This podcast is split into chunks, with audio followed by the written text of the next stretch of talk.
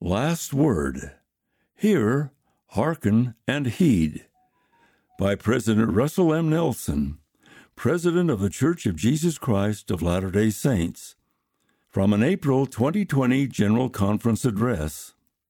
The very first word in the Doctrine and Covenants is hearken. See Doctrine and Covenants, Section 1, Verse 1.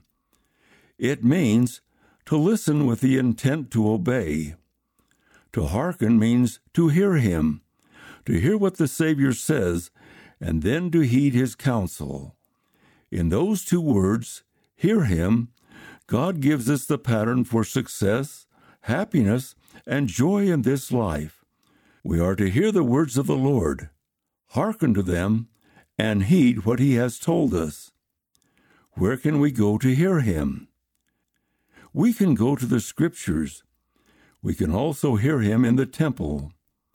We also hear him more clearly as we refine our ability to recognize the whisperings of the Holy Ghost. And finally, we hear him as we heed the words of prophets, seers, and revelators. What will happen as you more intentionally hear, hearken, and heed what the Savior has said and what he is saying now through his prophets? I promise you that you will be blessed with additional power to deal with temptation, struggles, and weakness. I promise miracles in your family relationships and daily work. And I promise that your capacity to feel joy will increase even if turbulence increases in your life.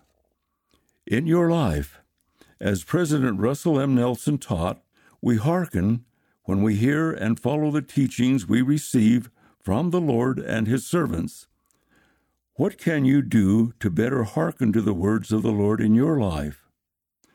End of the article Hear, Hearken, and Heed by President Russell M. Nelson, President of the Church of Jesus Christ of Latter day Saints. Read by Dwayne Case.